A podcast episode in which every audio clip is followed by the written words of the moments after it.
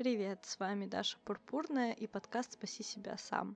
Сегодняшний выпуск посвящен бытовой заботе о себе. Очень долго я шла к этому выпуску из-за нескольких ангин, переживаний, э, каких-то траблов, но, в общем, мой хрипший голос сегодня в вашем распоряжении, и я очень давно соскучилась по подкасту, очень давно хотела записать хоть какой-нибудь уже выпуск, и наконец-то он есть. Перед тем, как начать саму тему, я скажу, что в Телеграме и ВКонтакте есть паблики Save Yourself Podcast, где я собираю фидбэк, чтобы улучшить качество подкаста, чтобы вам было интереснее слушать, ну и мне понимать, что к чему, потому что это мой первый подкаст, и я еще не совсем знаю, чего хочется публике, а что я могу им предложить, и вот этот диалог, мне нравится его выстраивать. И из недавних я получила такой отклик, мол, маловато, скажем так, прелюдий перед самим выпуском. Не хватает чуть больше моей мотивации к определенной теме или просто какой-то информации о том, что я за чел вообще по жизни такой. Поэтому вот, сейчас я вам немножечко расскажу. Думаю, что это моя любимая часть любой самопрезентации. Поясни-ка, ты кто вообще? А, я по жизни художник. На самом деле я занимаюсь современным искусством, различными инсталляциями, живописью. И это такая вещь, ну, знаете, ты не можешь этого не делать. Ты бы очень хотел этого не делать. Вся твоя семья хотела бы, чтобы ты этого не делал. Как будто бы весь мир вокруг хотел бы, чтобы ты этого не делал. Но ты такой... Сори я все равно художник. Но на самом деле мне нравится то, что я делаю, и особенно мне нравится, что это такая игра с, с реальностью, потому что ты можешь создавать все что угодно, и тебе за это ничего не будет. Ну, не считая Уголовного кодекса Российской Федерации, разумеется. И вся моя творческая деятельность так или иначе все равно связана с темой заботы о себе, как ни странно, потому что это то, что меня вот свербит, вот то, за что у меня болит душа. Вот точно так же, как я не могу не размазывать краски по холсту, точно так же я не могу и не проявлять заботу о себе или о других людях. А, думаю, что это была часть моей натуры, ну, воспитанная с рождения, как я уже говорила в предыдущих подкастах про типы привязанности, которые формируются в младенчестве. Точно так же, я думаю, у меня и сформировалась вот эта вот потребность проявлять заботу и демонстрировать ее к себе и к окружающим. Конечно же, к окружающим больше, к себе меньше. Но, к счастью, за последние шесть лет терапии за последние лет уже 12 изучения психологии, все это вошло уже в другое русло, и теперь помимо того, чтобы заботиться о других, я могу еще и наконец-то заботиться о себе, да еще и с таким классным удовольствием, что прям кайф. Ну и сам подкаст, он тоже появился на самом деле не на пустом месте, а как довольно логичное продолжение моей деятельности. То есть одно дело вести консультацию один на один с человеком, другое дело, когда ты можешь знания, которые у тебя в голове и так есть, просто транслировать самым удобным для себя образом, чтобы кому-то это принесло пользу. Вообще я обожаю делать все, что приносит пользу, даже если это какая-то мелочь, типа, не знаю, там, вытереть ноги перед тем, как зайти в подъезд. Неважно. Так что все примерно так вместе и скомпоновано. Возможно, чуть-чуть вам пояснила. Если что, еще пишите, задавайте вопросы, я еще чуть расскажу.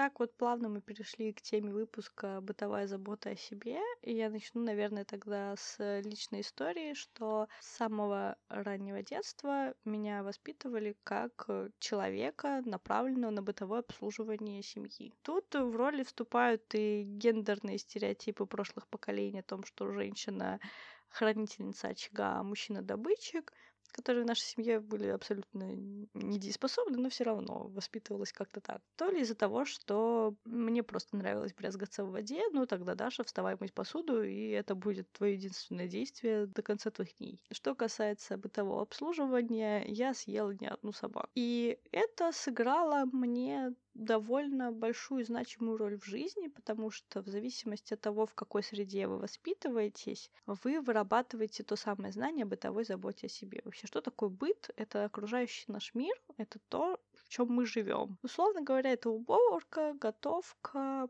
режим, жизни, ну и сон. Поскольку источником знания о том, как заботиться о своем быте является, безусловно, детство и дом, то это у всех будут супер разные знания. Э, зависит от региона, в котором вы воспитывались, зависит от религии, в которой вы воспитывались, зависит буквально от всего. От того, какие детские травмы были у вашей прабабушки, реально.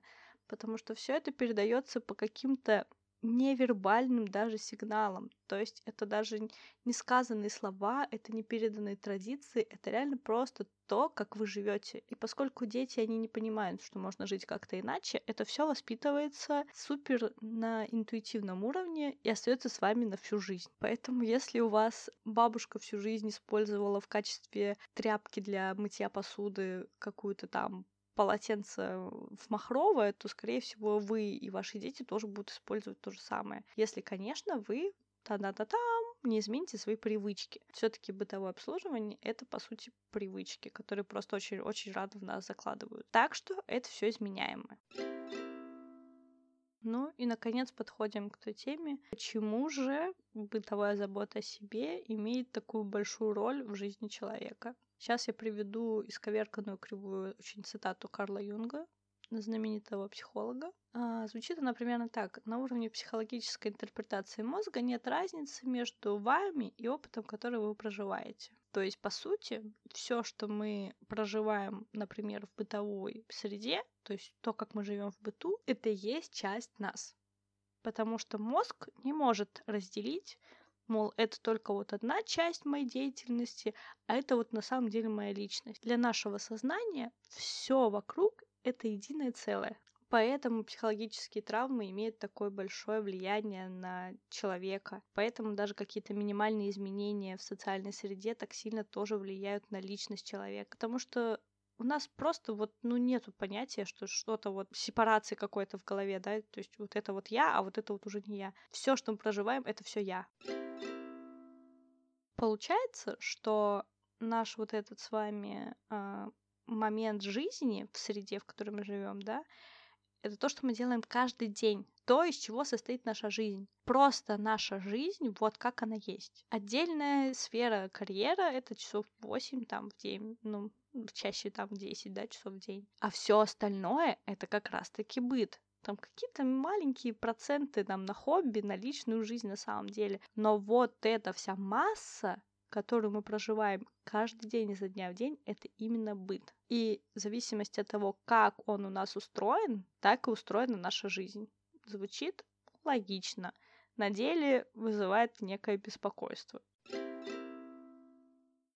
Почему же вызывает беспокойство? На самом деле не у всех.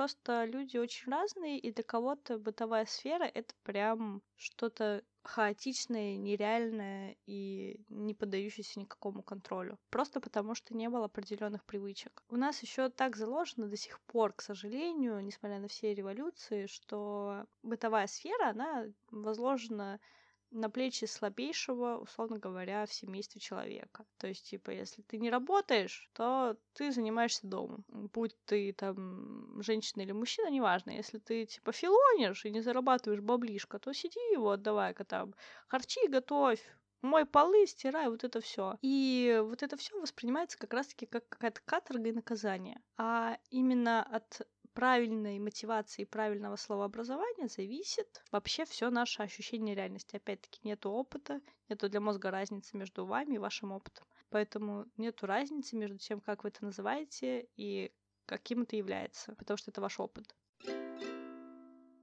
Итак, посмотрим сюда. Русский язык очень образный. Я его за это просто обожаю. Он настолько четкие, то есть если вздуматься в то, что означает слово, то можно понять вообще структуру бытия. Есть такая прекрасная фраза «привести себя в порядок». Это может быть как обращаться внутрь личности, привести свои мысли в порядок, там, да, себя в порядок, так и в реальный мир привести в порядок окружение. И это прекрасно можно использовать, чтобы организовать свое объективное ощущение мира. Потому что, по большому счету, если мы берем сейчас вопрос уборки, а давайте возьмем его, потому что бытовая забота о себе в первую очередь воспринимается с уборкой. Если мы берем вот эту роль, что то, что нас окружает, какой хаос, то, как мы это приводим в порядок, мы себя приводим в порядок звучит э, очень зацикленно. Я знаю, большинство выпусков я буду говорить фразу звучит банально, но так и есть. Потому что так, блин, и есть на самом деле. И теперь мы подходим к теме мотивации. Когда это каторга, и на тебя сверху сваливают это, например, у вас так было в семье заведено в детстве, что «Эй, убери игрушки, убери то, убери все, бла-бла-бла-бла». То есть, когда для тебя это задача сверху, ты не будешь это делать. Если тебя заставляли, вот это все, у тебя на подсознательном уровне идет сопротивление, потому что это не твое искреннее желание. Но если мы посмотрим на это с другой стороны, вот вы сидите у себя в пространстве, будь это целый дом, квартира, замок где-нибудь на побережье Шотландии, ну или просто кусочек, уголочек комнаты, обнесенный занавеской, и ты делишь ее там еще с тремя братьями это все равно твое пространство. Ты садишься и думаешь, что тебя беспокоит. Просто спрашиваешь, что я могу исправить. И сразу приходит ответ. Ты можешь взять вот эту бумажку и выкинуть ее. Что она тут лежит? Я могу это исправить? Могу это исправить. И тут мы переходим к такой прекрасной вещи, что наш дом — это область нашего контроля. Очень мало что в нашей жизни поддается нашему контролю. Даже собственные чувства мы не можем контролировать. А человек в современном мире, по крайней мере, он очень хочет все контролировать. Тут такое огромное количество сейчас идет хаоса, тревоги и всего остального, что ты реально хочешь хоть что-то контролировать. И дом нам дает эту возможность, потому что все, что вы тут делаете в своем пространстве, вы видите результат. И это объективно, очевидно влияет на вашу жизнь. То есть, если ты реально взял и вымыл эту посуду, то ты реально исправил свою жизнь, свое пространство ты повлиял на это. И мы снова возвращаемся к той же мысли, что быт — это то, из чего состоит наша жизнь. И, соответственно, если ты можешь проявить контроль над своей жизнью и исправить что-то, что тебя не устраивает в своей бытовой среде, то ты выстраиваешь у себя в голове нейронные связи, что ты вообще-то не бесполезный кусок. И ты можешь исправить очень многое. Такая интересная вещь человеческий мозг. Он всегда ищет ответ на поставленный вопрос. И если мы ставим вопрос, что я хочу улучшить в своей жизни бытовой, то ответы всплывают сами в голове, но более того, мы выстраиваем в голове вот эту связь. Что я хочу сделать по-другому? Как я могу исправить? И вот эти вопросы, они из бытовой сферы распределяются на всю нашу жизнь. То есть, решая один вопрос порядка в доме, мы реально перестраиваем наш мозг на то, чтобы добиться порядка во всей жизни.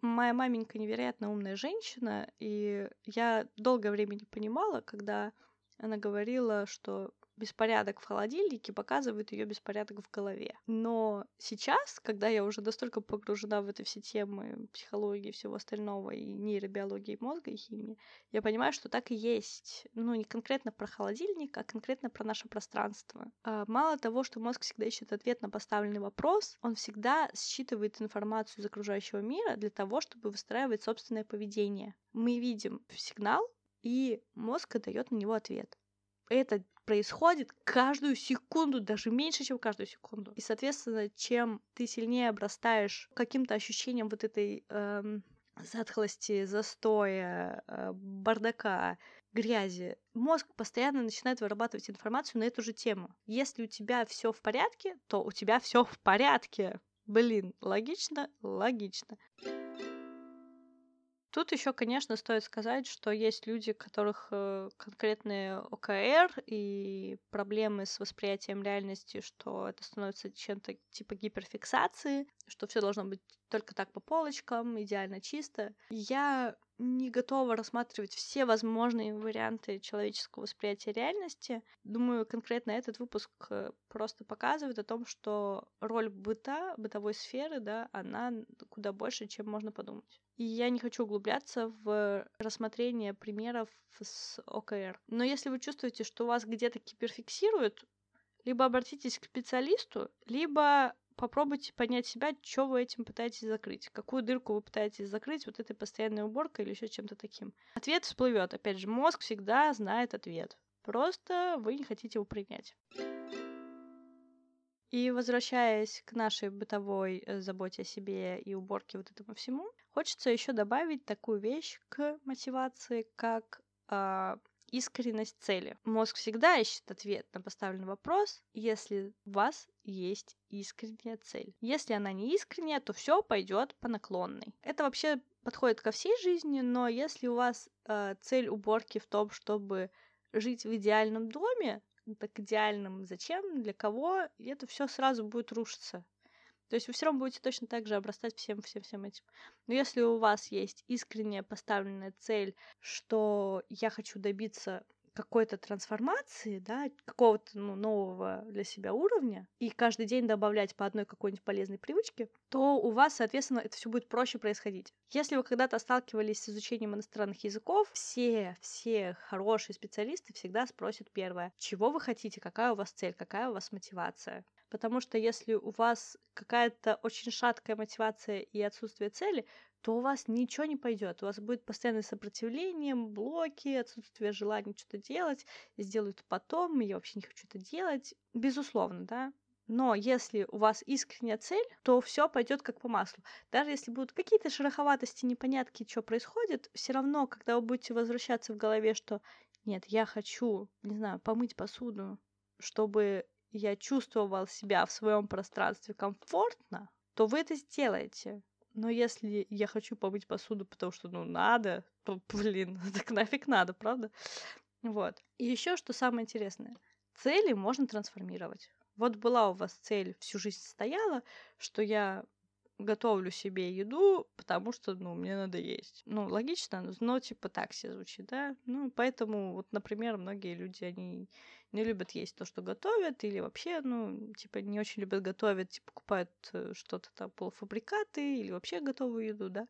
Но если ты ставишь себе цель, я хочу приготовить себе поесть, потому что я хочу насладиться своим талантом кулинара, даже если его нету, то вопрос-то другой ты хочешь насладиться, ну хочешь насладиться, блин, берешь, наслаждаешься, и все, и ты не можешь это, отказаться от этого.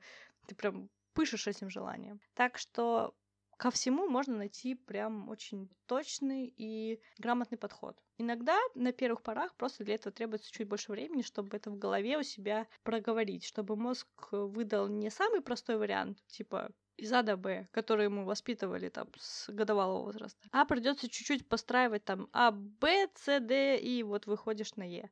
Вот так. Ну, вроде как про предпосылки поговорили, и сейчас уже хочется в завершении сказать еще один забавный случай. Довелось мне как-то в своей жизни пожить в отеле, где бытовое обслуживание было полностью почти что закрыто.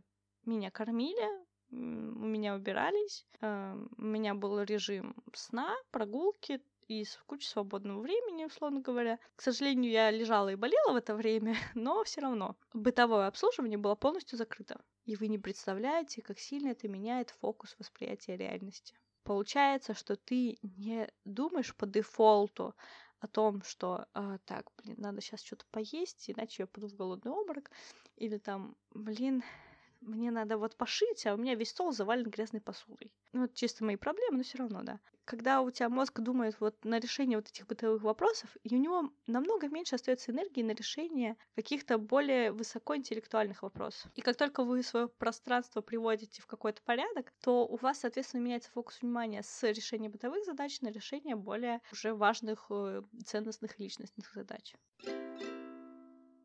И вот так вот незатейливо мы перешли к теме того, как улучшить, какие есть способы упростить свою бытовую заботу о себе. В первую очередь это делегировать обязанности. Ничто так не расслабляет твой мозг, как просто переложить эту задачу на плечи другого человека, который получит за это, например, деньги или что-то еще. Это просто и гениально например, жить в отеле, если у вас есть на это возможность, да, вот, пожалуйста. Или заказывать э, уборку дом, дома, да. Или, например, заказывать готовую еду. Если же мы рассказываем с вами, разговариваем про людей, у которых зарплата чуть-чуть поменьше, заказывать доставку продуктов. Различные у нас есть варианты бесплатной доставки продуктов. Но момент идти в магазин, закупаться, нести это до дома, он занимает у нас время, занимает у нас мысли и силы. Зайти в приложение, заказать продукты, их привезли, ты их забрал, упрощает этот процесс. Денег это не стоит. Уже как бы чуть-чуть попроще становится, да? И тут еще прекрасный момент, как можно разделить обязанности, не поверите, разделять их между теми людьми, с которыми вы делите жилье. Возможно, это будет прям оговорено, с некоторыми людьми так обязательно нужно делать, что, мол, на тебе вот эта вот роль, на мне вот это. Например, ты моешь полы, а я э, готовлю поесть. Это очень сильно влияет на ощущение того, что вы не один взваливаете себе все это на плечи и несете, и в таком случае быт становится еще отчасти вашим э, внутри сожительств, каком, э, не знаю, как это правильно сказать, да, вашим домашним времяпрепровождением. Приготовить вместе поесть под прекрасную музыку будет куда приятнее и будет налаживать между вами еще новые связи, чем если вы просто придете и такой, блин, я вот макароны сварила, короче, хавай. То есть чувствуете, да, разницу? То есть сделать это вместе в качестве какого-то мероприятия или сделать это потому, что я должна кормить семью, потому что иначе они меня бросят, и я умру в одиночестве, съеденная собаками. Чувствуете разницу, да? И еще, как отдельный такой лайфхак, я сегодня их мало назову, потому что сколько, опять-таки, людей, столько и вариантов в бытовой заботе. А, это все привычка. То, как мы организуем свой быт, это привычка. Уборка — это привычка, готовка — это привычка, режим дня — это стопроцентная привычка, сон — тоже привычка. И все привычки, они вырабатываются со временем. А, я очень ленивый человек. Я ненавижу вообще шевелиться и делать что-либо, если у меня нет на это желания. Но, э, наверное, почти каждый человек, с которым я сталкивалась в одном пространстве, скажет, что я еще очень привередливая к порядку. Человек, который не хочет тратить лишнюю энергию на то, чтобы убираться, у него дома будет все на своих местах. Тупо, чтобы не тратить лишнее время на то, чтобы понимать, что где лежит. Поэтому сформировать привычку и, например, положение вещей в пространстве займет у вас, ну, месяца два-три, а до полного усвоения полгода, но принесет вам в дальнейшем такие дивиденды в виде свободного времени и чуть большей э, энергоспособности мозга, что вы даже не представляете. Отвечаю. Прям кляндаю, реально. Если вам нужно будет чуть больше узнать, как э, сделать привитие полезной привычки, про это есть что рассказать. Я могу сделать отдельный выпуск, если вам будет интересно. Но все довольно просто. Повторять это почаще и все. Как всегда, получасовой выпуск готов.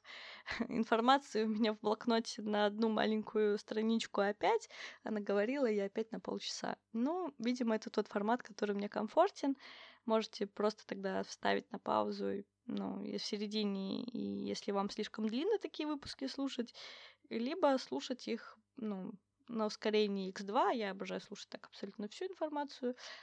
В любом случае, это, похоже, будет э, такой формат теперь всегда. Мне нравится много говорить. А с вами была Даша Пурпурная, выпуск про бытовую заботу о себе. Искренне надеюсь, что вам стало чуть проще относиться к чему-то или просто вы почувствовали, что вы не одиноки в этом вопросе. И пишите, звоните, присылайте письма голубиной почтой или, не дай бог, почтой России. Я буду рада любому фидбэку, чтобы улучшить качество выпусков. И буду рада вообще каким-то вашим историям, чтобы понимать, э, откликается это у вас или нет, и как мы вообще... Как вы вообще поживаете? Нормально все у вас? И благодарю за внимание, люблю, целую и обнимаю. Пока-пока.